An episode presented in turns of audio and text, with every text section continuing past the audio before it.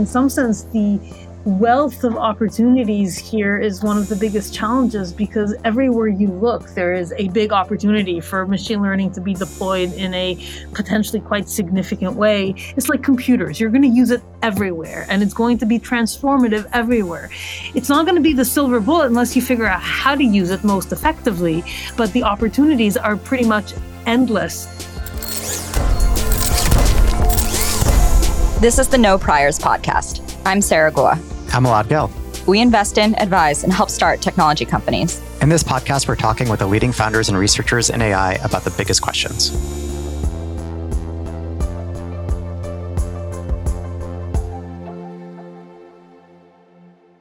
We've talked about computational biology for decades, but drugs keep getting more expensive to discover. And at the same time, recent advances in using machine learning for the life sciences and medicine are extraordinary. Are we on the verge of a paradigm shift in biotech? We're thrilled to have a pioneer in AI, Daphne Koller, on the show to help us explore that question. She's CEO and founder of Insitro, a company that applies machine learning to pharmaceutical discovery and development, specifically by leveraging induced pluripotent stem cells, which we'll get into explaining.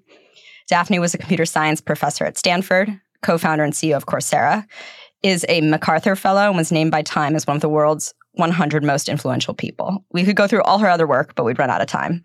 Daphne, welcome to the podcast. Thank you, Sarah. It's a pleasure to be here. As we were saying, we won't ask you to walk through every part of your amazing life story, but you came to biology as a computer science application years into your career. What sparked you going down that route?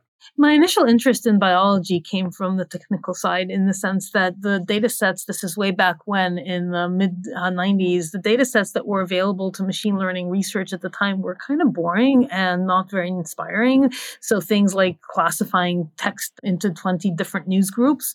And I found that there were more interesting data sets technically to be had on the biology side back then as we were starting, for example, to measure the activity of genes across the entire genome um, in multiple samples. So initially it was really more, more from a technological perspective, but then I ended up actually having an interest in biology in its own right and ultimately ended up having a bifurcated lab at Stanford where half my lab did core machine learning work published in traditional computer science venues, and the other half did core biology work that was published in Nature and Cell and Science. And what was really interesting is that most of my computer science colleagues had no idea that I did biology. And most of my life science colleagues had no idea I was in a computer science department. So it was a bit of a bifurcated existence, but it was a lot of fun. One more historical question for you. You wrote the book on probabilistic graph models. When I asked a mutual friend what I should ask you, he suggested, you know, what motivated that work and how that field has changed just like like in most fields, there is a swing of a pendulum. A lot of the early work in probabilistic graphical models was hugely influential in bringing artificial intelligence more into the world of machine learning and working with numerical data rather than just symbolic AI.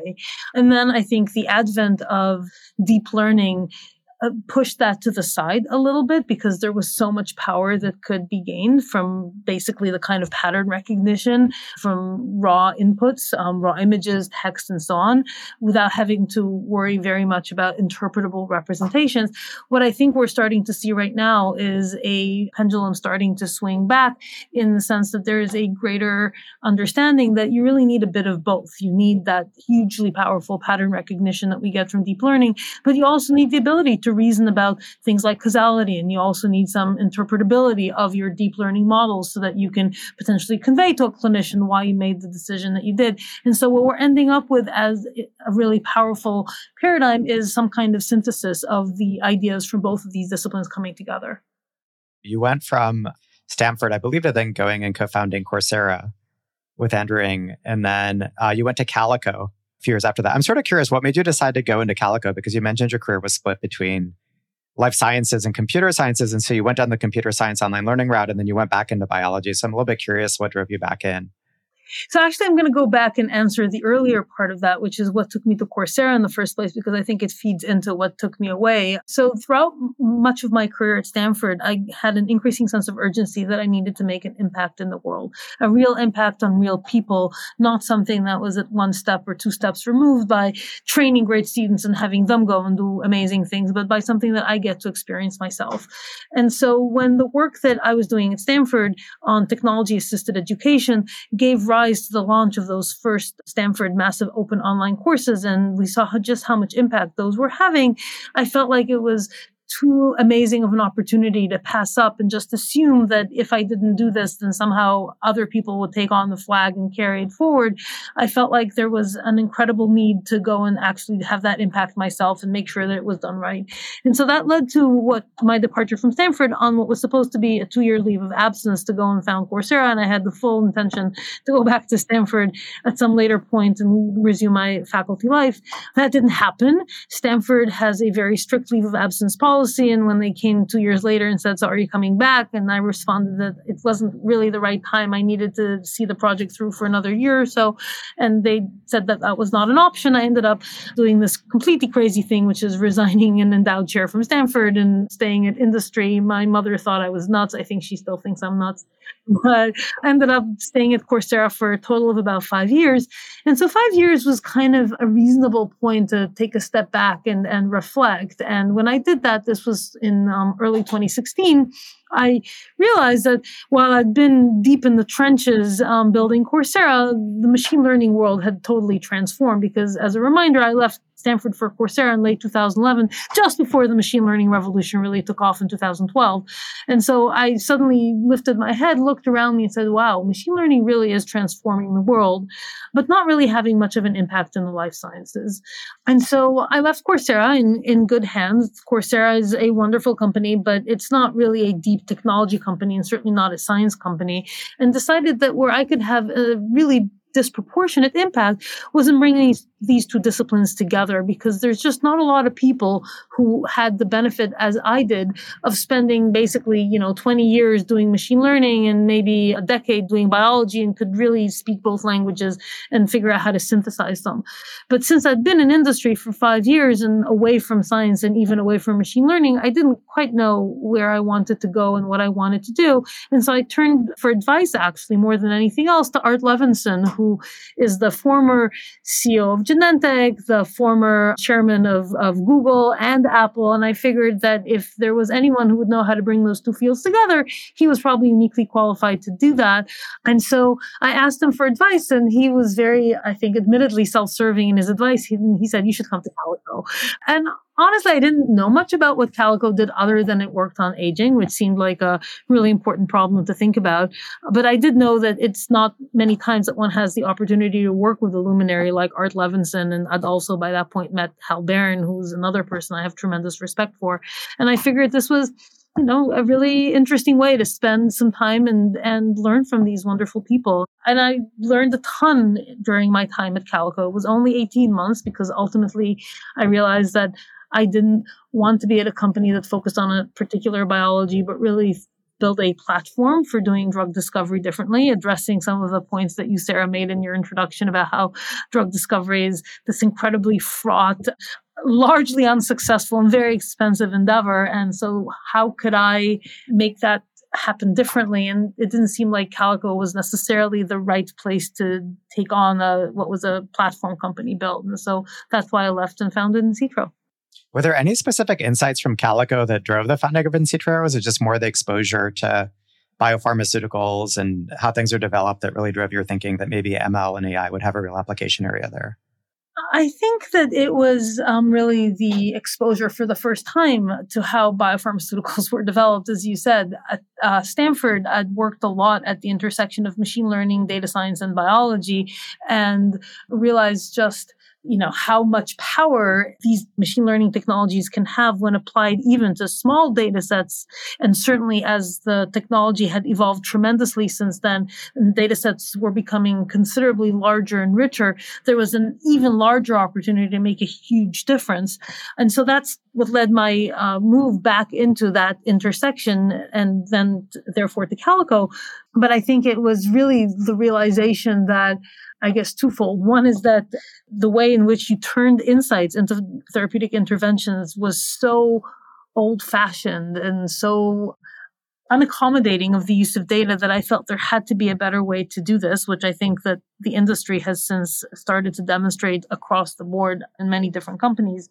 And I think the other thing that made me make that shift is that whereas data is uh, in life science is growing tremendously data in aging and specifically human aging is really hard to get because human aging is a very long process. And in order to get data on the longitudinal trajectory of human aging today, one needed to start collecting data, you know, 20, 30 years ago, and the cohorts are rather small. And so I felt like there was a huge opportunity in this intersection, but maybe aging wasn't the first place where one could uh, most beneficially apply it from at least my perspective.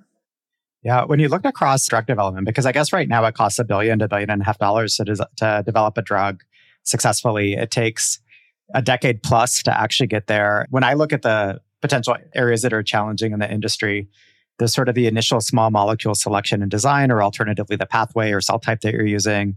Separate from that, there's the clinical trial itself and how do you figure out who to enroll and how to deal with the data and the patients and everything else. There's all the calibration around diagnostics and endpoints and clinical endpoints and how you think. And all those places seem like there could be real uses of AI how did you choose what insitro was actually going to do, given how much room there actually is to innovate in this area relative to data? To your point, I mean, it's just it's shocking how little's done. Right? It's like awful. I completely agree, and yeah, in some sense, the wealth of opportunities here is one of the biggest challenges because everywhere you look, there is a big opportunity for machine learning to be deployed in a potentially quite significant way. Sometimes I have these discussions with the increasingly fewer number of people within biopharma who think that, uh, yeah, this machine learning thing is a fad that will go away, or maybe that machine learning is going to be this thing that helps you in a particular point area, like, you know, X-ray crystallography. It can improve this narrow little vertical, but that's pretty much what it's going to do. And my analogy is that it's not like X-ray crystallography. It's like computers. You're going to use it everywhere and it's going to be transformative everywhere. It's not going to be the silver bullet unless you figure out how to use it most effectively, but the opportunities are pretty much endless across the entire process from beginning to end. So with that, how did we pick what we end up working on? You know, I thought about this and you could divide the, the process as many do into three large chunks. One is the original biology discovery, which is what targets do we employ in what indications and maybe in what patient population is kind of the first chunk. Then there's turning those targets into therapeutic matter, which is a molecular design process. And then at the end, there's the enablement of the clinical trials in terms of actually actionalizing patient selection or um, biomarkers for efficacy and things like that. And all of those are important and all of those are valuable. But if you look at the actual numbers of what makes drug discovery so expensive, it is the fact that 95% of drug programs fail. They just do not succeed. And the biggest reason why they don't succeed is not because the clinical trial was poorly designed. That still happens, but it's not the biggest reason. Nor is it because the molecule doesn't hit its target and modulate it in the right way. That too happens, but again, it's it's an increasingly smaller number of situations because pharma companies have gotten better and better at making therapeutic matter. The place where most programs fail is because we're just not modulating the right thing. It's the wrong target in the wrong indication or the wrong patient population. So if you really want to bring down that two and a half billion dollar number what you have to do is to bring down this completely mind blowing statistic of 95% of drug programs fail into something that is much more manageable so that a successful program doesn't have to carry on its back all of the many failures, expensive failures of all the things that didn't quite make it. And so I figured that it was maybe the hardest thing to do, but also the thing that was going to be the most impactful. So, how do you approach that problem as a, a computer science and now computer science and biology person? Like the the target identification problem? Yeah, you know, it's really hard, right? Because when you think about it, it's the one area where you really don't have the right type of training data, at least not obviously, because the question you're asking yourself is if I make this therapeutic intervention in this patient, what is it going to do clinically? And that is the thing about which you don't have data until the very end of the process, which is called a clinical trial. And so, how do you train a machine learning model that doesn't have training data to train it, right? And so, the direction that we've chosen to take is actually a two pronged approach, and it's the synthesis of the two that we think is particularly powerful.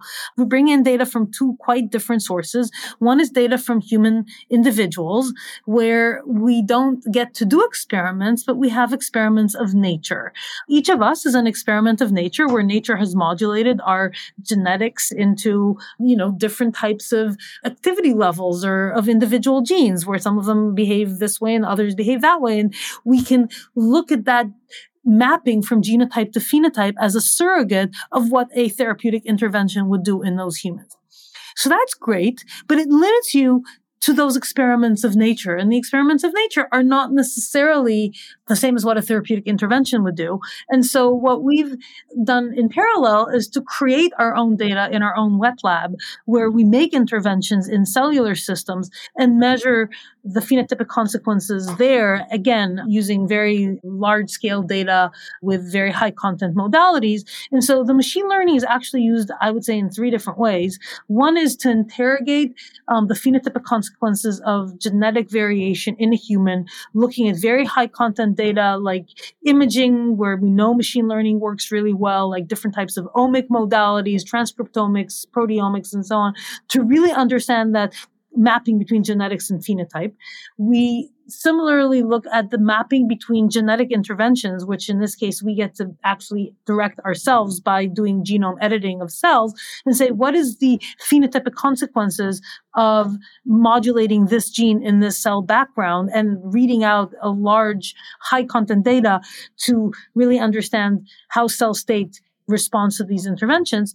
And so the machine learning is used on each of those two separately and then also to bring them together so that you can kind of think about building cellular models that are predictive of human clinical outcomes, which is ultimately what we're looking to do is to replace the sort of untranslatable animal models with something that is much more driven from human biology.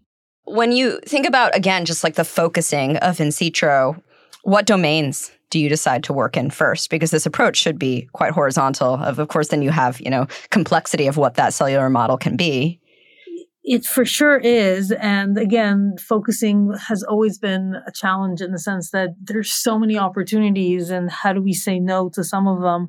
So what we've done is try to go in areas where we think there is both a large unmet need in the sense that the current tools that we're deploying are just not very effective. And at the same time, where we think that the technologies that we are developing internally provide us with a unique differentiated advantage. So one of those areas has been in neuroscience because as we know, the unmet need there is humongous. There are so very few effective therapeutic interventions in neuroscience. And that's partly because the model systems that we've been using, specifically animal models, while one can quibble about in which other therapeutic areas they are more or less relevant, in neuroscience, it is very clear that they're probably not. And that's one of the reasons why things work so well in whatever curing mice of schizophrenia, whatever the heck that means, and then not having much of an impact in human schizophrenia because it's not really even the same disease, right? So that's on the unmet need side. And on the opportunity side, we know that induced pluripotent stem cells are actually relatively easily differentiated into neurons we have mostly a like computer science, not biology audience. And can you just explain like how you get a Daphne or an Elad neuron at all? Okay, so um, in order to get a Daphne neuron in the lab, you take either a white blood cell from me or a skin cell from me, and you go through a process of what's called reprogramming, which received a technology which received the Nobel Prize a number of years ago, which allows you to turn it into what is basically a stem cell, which means a cell that can then take any lineage. It doesn't have to form a skin cell, which is where it came from. It can form a liver cell or a heart cell or, or a brain cell. And so, and then with that stem cell, cell, which is why it's called an induced because you force it to be pluripotent, which means it can go in any different direction, stem cell, or it's called iPSC. And you can, depending on what you do to it, it can now be transformed, as I said, into a, a neuron or a, or a cardiomyocyte, which is a heart cell, and so on and so forth. And so you can effectively get the effect of our genetics in these cellular systems And similarly, you can make an even more pointed change by editing those cells and say, if there is a genetic variant that we know causes a particular disease or significantly increases the chances of such a disease, we can introduce that into different genetic backgrounds and then do a sort of almost like an in vitro case control, which is same cell with and without the genetic variant. What are the differences? And that very carefully positioned for tech people, this is like an A B test. This in vitro A B test is something that allows us to really get at those differences that are specifically associated with a disease causing variant. So that is one aspect of the capability that drove us towards our therapeutic areas. The other is, as I said, we have a two pronged strategy. One is the data that we produce in the lab, and one is data that we collect from humans. So we also looked for areas in which the data from humans is relatively readily available. And in neuroscience, we have an increasing number of brain MRIs. I think there will be even more now with the approval of some of the earliest Alzheimer's drugs because it's going to be part of the process by which people are either selected to receive the drug or not, depending on whether their brain MRI shows certain aspects of disease. The other areas that we've gone into are metabolism and oncology because again those are areas where relevant disease relevant data that is high content that is unbiased and truly informative about the disease state is collected quite abundantly as part of the standard of care. And so those are again we tried to look for areas where there is large unmet need and where the two types of capabilities that we bring to bear can be deployed that makes sense. If you think about something like, uh, you know, neurodegenerative diseases, Alzheimer's, et cetera, like, you know, is it single cell? Who can say? But feels feels unlikely. What's beyond single cell? And do you guys do organoid research? Like, what is that within the scope of Insitro? Yeah, no, that's a great question. So, a lot of complex diseases are not encompassed within a single cell lineage. However, I think even there, one can study, in many cases, not always, the disease state by looking at a cell type that is clearly relevant to the disease and perhaps pushing it out of its comfort zone. So, for example, in some of the work that we've done in metabolic disease, I mean, it's clear that hepatocytes are not the be all and end all of what it takes to make a diseased liver, but you can push the hepatocyte out of its comfort zone by putting in the right combination of, you know, fatty acids and maybe various um, immune system factors or whatever to create a disease state that is much more similar to what you see in its natural environment. That having been said, it's clearly the case that we're not going to be able to recapitulate the entire complexity of a disease state for a lot of those diseases. And so one of the things that we do, and this is in the spirit of being pragmatic and prioritizing, there's plenty of things that we can do today where the disease does manifest sufficiently in a single cell lineage. And so we go after those first and we defer some of the other ones to a later stage because technologies such as organoids, for example, that encompass multiple cell types in a single, you know, little micro brain or micro liver liver or whatever, or sometimes these things called organs on chips, which allow you to actually create things that are more than just even a single organ. They start to create sort of the flow between different organ systems. Those are technologies that other people are currently developing. They're getting better by the day. And so we feel like there's a lot of value that we can bring with the capabilities that are out there, even if we know they're reductionist, even if we know they don't fully capture the disease, but they capture enough diseases so that we can bring medicines to patients. And maybe in three years, we'll have another tranche of diseases that are unlocked by the technological tidal wave that we're all riding. You mentioned there were sort of two areas of exploration for Insitro right now. One was metabolic disease and, and cancer. I guess that's really three areas. And then the second is neurological areas. I was just sort of curious how far you want to take these in terms of the actual development of drugs in house versus partnering out. And then I noticed you had things like relationships with BMS and others for ALS and dementia and a few other areas. So a little bit curious about how far you actually want to take the development of drugs yourself versus partnering with others and how you think about that in the context of building a company and culture. That's a, a, great question. And the answer is that we are going to be relatively pragmatic about this as well and do what makes sense in terms of maximizing the impact that we have on patients. So one of the things that we have going for us, I think, over a lot of other companies is that what we've built is a as an engine for generating novel insights, novel targets. So it's not um, the situation a lot of companies are in, which is you have one program, two programs, and if you kind of sell those off, then you're left with an empty cupboard. And then what do you do? You're you're not a company anymore. So what we think of is because we have this engine, we have the opportunity to have some of those programs be done in partnership with others. Some of those perhaps um, even be entirely outlicensed to others, while the engine continues to give us additional insights, maybe even better insights as we expand, for example, into new indications using new technologies. On the other hand, to think about it from the complementary perspective, some of the targets that we find ourselves having emerged from our platform are ones around which there's already a drug available because you know, there's only 20,000 genes. And so sometimes someone may have developed a drug, just didn't deploy it in the right indication or didn't deploy it in the right patient population.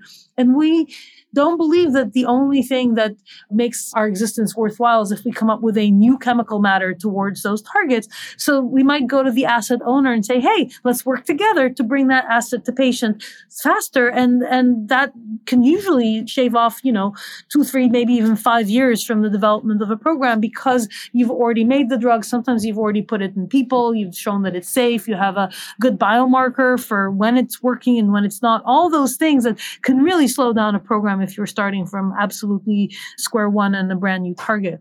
And so we hope to be very pragmatic in terms of what we develop in house and what we develop with others, uh, with the goal of really trying to maximize the impact that the platform can bring to as many patients as possible.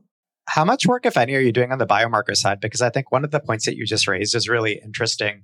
When I look at a lot of clinical drug development, a lot of it is waiting for clinical endpoints that may take months or years to really substantiate. And so sometimes the FDA or others will be willing to accept certain clinical biomarkers as sort of intermediary steps or things that tend to vary relative to the trade or the outcome. Are you doing biomarker development as well? Because that seems like such a great area for the applications of ML. And yet it seems like there's so little work in terms of actually translating ML into the real world for biomarkers in particular. I completely agree. And I think there's research that shows that drugs that have a biomarker are about twice as likely to be successful in the clinic as ones that do not. By the way, there's also data that show that drugs that have support in human genetics are twice as likely to succeed as ones that do not. And so we are deep believers in both of those.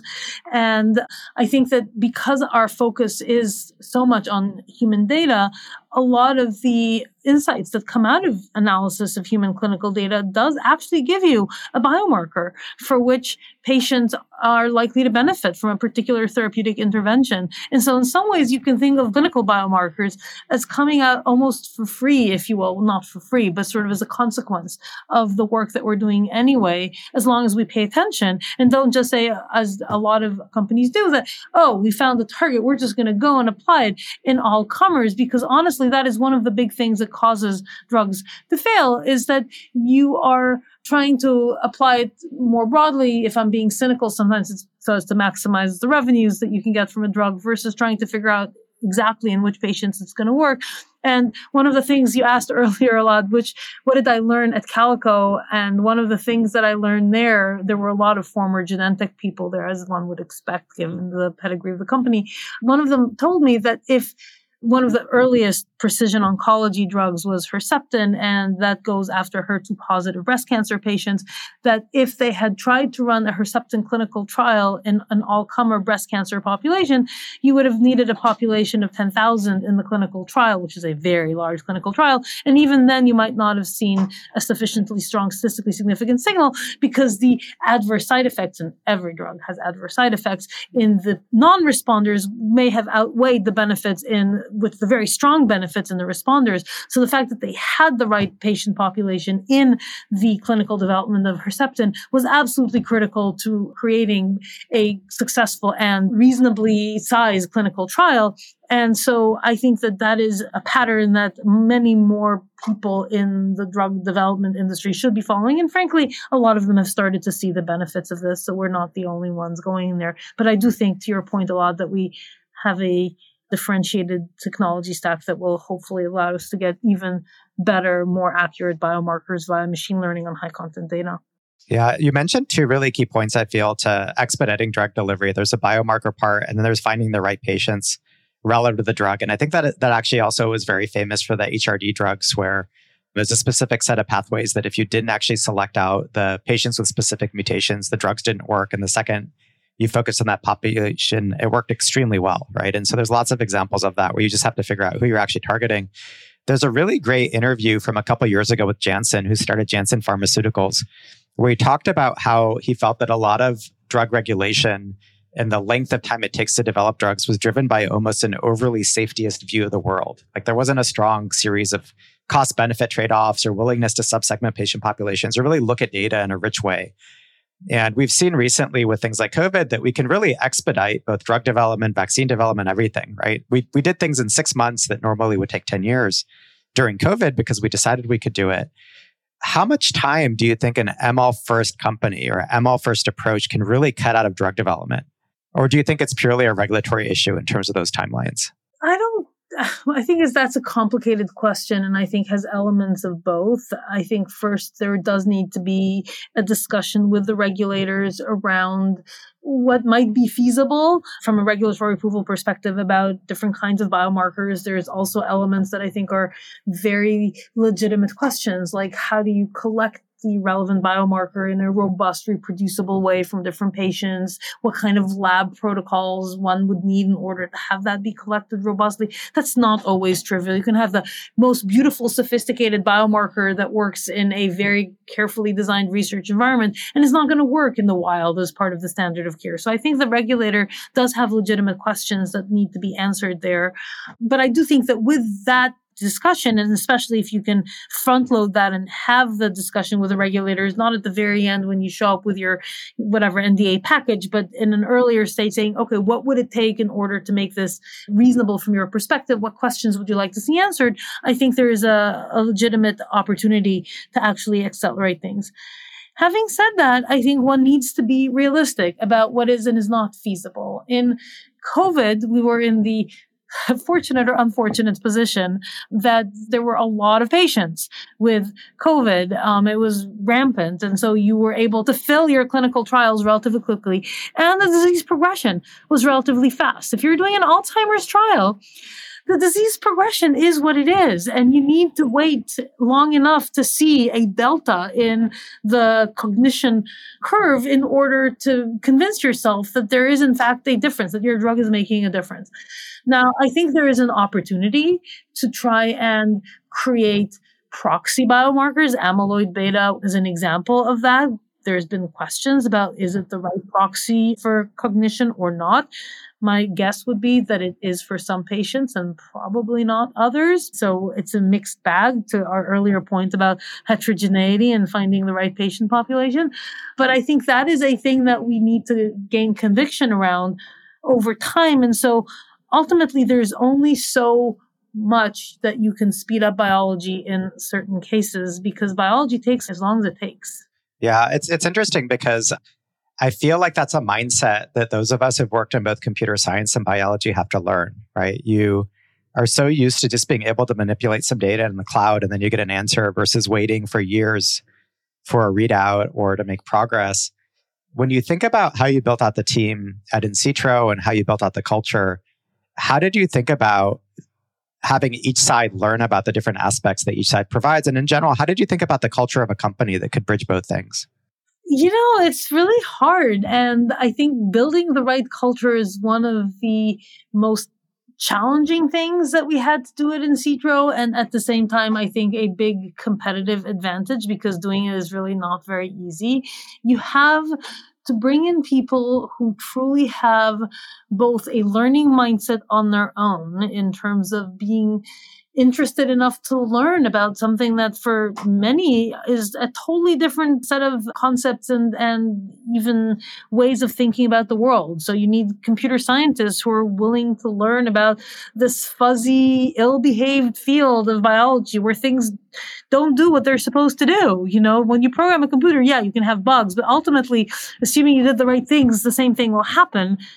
And that's not true in biology. We just don't know that much. exactly And these things are living beings, so they don't respond in the same way, even day after day. And so there's just, it's really hard. And then conversely, you have the scientist mindset that, that sometimes they get frustrated with the, okay, we can take those building blocks and put them together and this is what will happen. And, and science is not like that. And so you have to create a bridge between the different cultures, the different jargons, the different mindsets, and really both get people who are willing to learn about the other discipline, but also just engage in meaningful ways with people who are different to themselves. What did that mean when you said science is not just not like that in terms of manipulating building blocks? So there's so many variables that have a huge effect on the system that sometimes we only are only vaguely appreciate sometimes we don't appreciate at all. A colleague told me an anecdote about an experiment where some days it went perfectly well and then the other days the cells just died and, and they tried to figure out what was going on. It turns out the day the cells died were the days when there was a particular technician who had really had a fondness for onion sandwiches and and so it turns out that the onion in uh, on his breath actually ended up you know making the cells be less happy. And so you just don't even think about these things if you're an engineer right?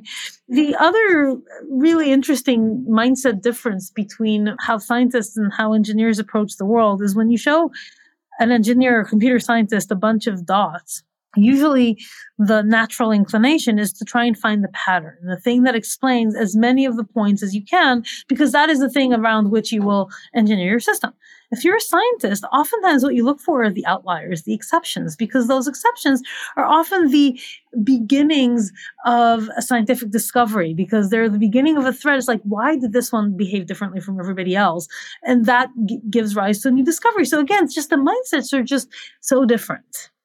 Did, was there anything you did from a, a, process perspective to help bridge these things? So, for example, I remember at Color, we tried to often embed a bioinformatician with a team of systems engineers and they'd learn off of each other. But then everybody on the team, you know, it could be a variant scientist, it could be somebody else would participate in a scrum, which was a concept that they weren't used to, right? On the biology side, for example, it was more of a way to set that everybody does things on weekly cadences and it's you don't just do long-term planning you also do way more short-term planning than you normally would in a lab or you know there's different approaches to almost try and bridge those divides. Were there any things that you specifically did along those lines or were there other approaches that you took from a tangible perspective well, so first of all, we do bring in people with their different mindsets and and we try and create sort of bridges between them. So we have product managers who do scrums and do, you know, these these agile planning processes and we apply that also to our platform development even on the biology side. But at the same time, you know, drug discovery projects which are years long, you don't do scrums. you you know, there is a timeline and when you have a whatever uh, a 45 day differentiation for your iPS cells, it takes 45 days. And you, you, there's no point to doing an agile scrum in the middle. You just need to wait for the cells to do their thing. And so we have project managers and we have product managers and we make sure they communicate with each other, but they each deploy their discipline in their own way. But to your question about one of the things that we did, a lot of it comes down to really being deliberate about culture and values. And so one of the things that we did at the very beginning of the company is we laid out a set of behavioral norms, which, you know, you can think of as values. And the one that is I think among my favorites, maybe my favorite, is actually the last one. They're ordered not in order of importance, but from what we do to how we do it, which is that we engage with each other openly, constructively, and with respect. Each of the words matter. Engagement means we don't silo ourselves and just sit with our tribe. We really have an engagement with others, openly being open to asking naive questions and at the same time being open to naive suggestions from someone from a discipline other than yourself. Because sometimes the question of why don't we do things this way is actually a really good idea when you don't come in with a preconceived notion of, oh, because that's how we've always done it. Constructively means that when you make these suggestions, it has to be with the goal of making the outcome better rather than being the smartest person in the room, which is a big problem in companies where you have a lot of smart people. And the respect is really the respect for what everyone brings to the table. And I think that's really important because there's a lot of, um, and please forgive me a lot, but a lot of tech people who come in to life sciences and it's like, we have the silver bullet. We are the smartest. We're machine learning. We're going to solve everything. And they don't respect the challenges of the other discipline. They sometimes they don't even take the time to learn what the challenges of the other discipline are. And that creates immediate hackle raising on the other side. And, you know, from there, the conversation can only get worse. So I think it's really important to have that respect for both sides, for all sides. We have a lot of tech people, engineers, founders, researchers as listeners. What would you be working on if you weren't working on Insitro? Like, what else are you paying attention to in digital bio or AI, assuming people are uh, attuned to having that culture of openness and respect and constructive thinking? So, um, I think that's a great question. And this really is the golden age of AI and machine learning. And there's just so many different ways in which that can be deployed in useful ways. I mean, my personal compass has always been that we should be deploying this towards areas where we make life better for people. So I've tried to veer towards applications that are really about improving life, improving health versus, you know, selling more ads or whatever. Not that, you know, I mean, I guess selling ads is good too, but for me, it's really about how do we make uh, life better. So I think there's a lot of really exciting opportunities right now. I think that intersection or that interface, if you will, between biology and technology is one of the richest areas that exist today because each of these fields has been making a huge amount of progress in its own right.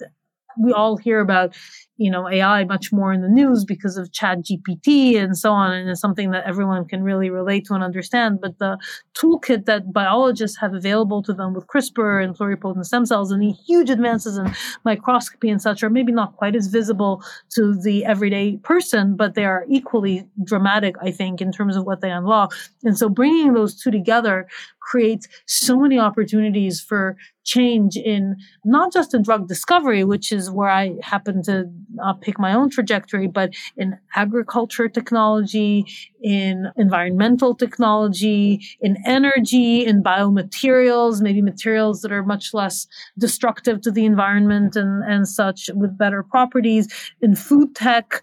I think there's just a tremendous wealth of directions that one can take those fields and bring them together in interesting ways having said that, I think there's other really beneficial societal directions that one can deploy this. I think we're only starting to see the applications of machine learning and AI to, say, energy, other than things like biofuels, because the data just haven't been as readily available, but I'm sure that will change.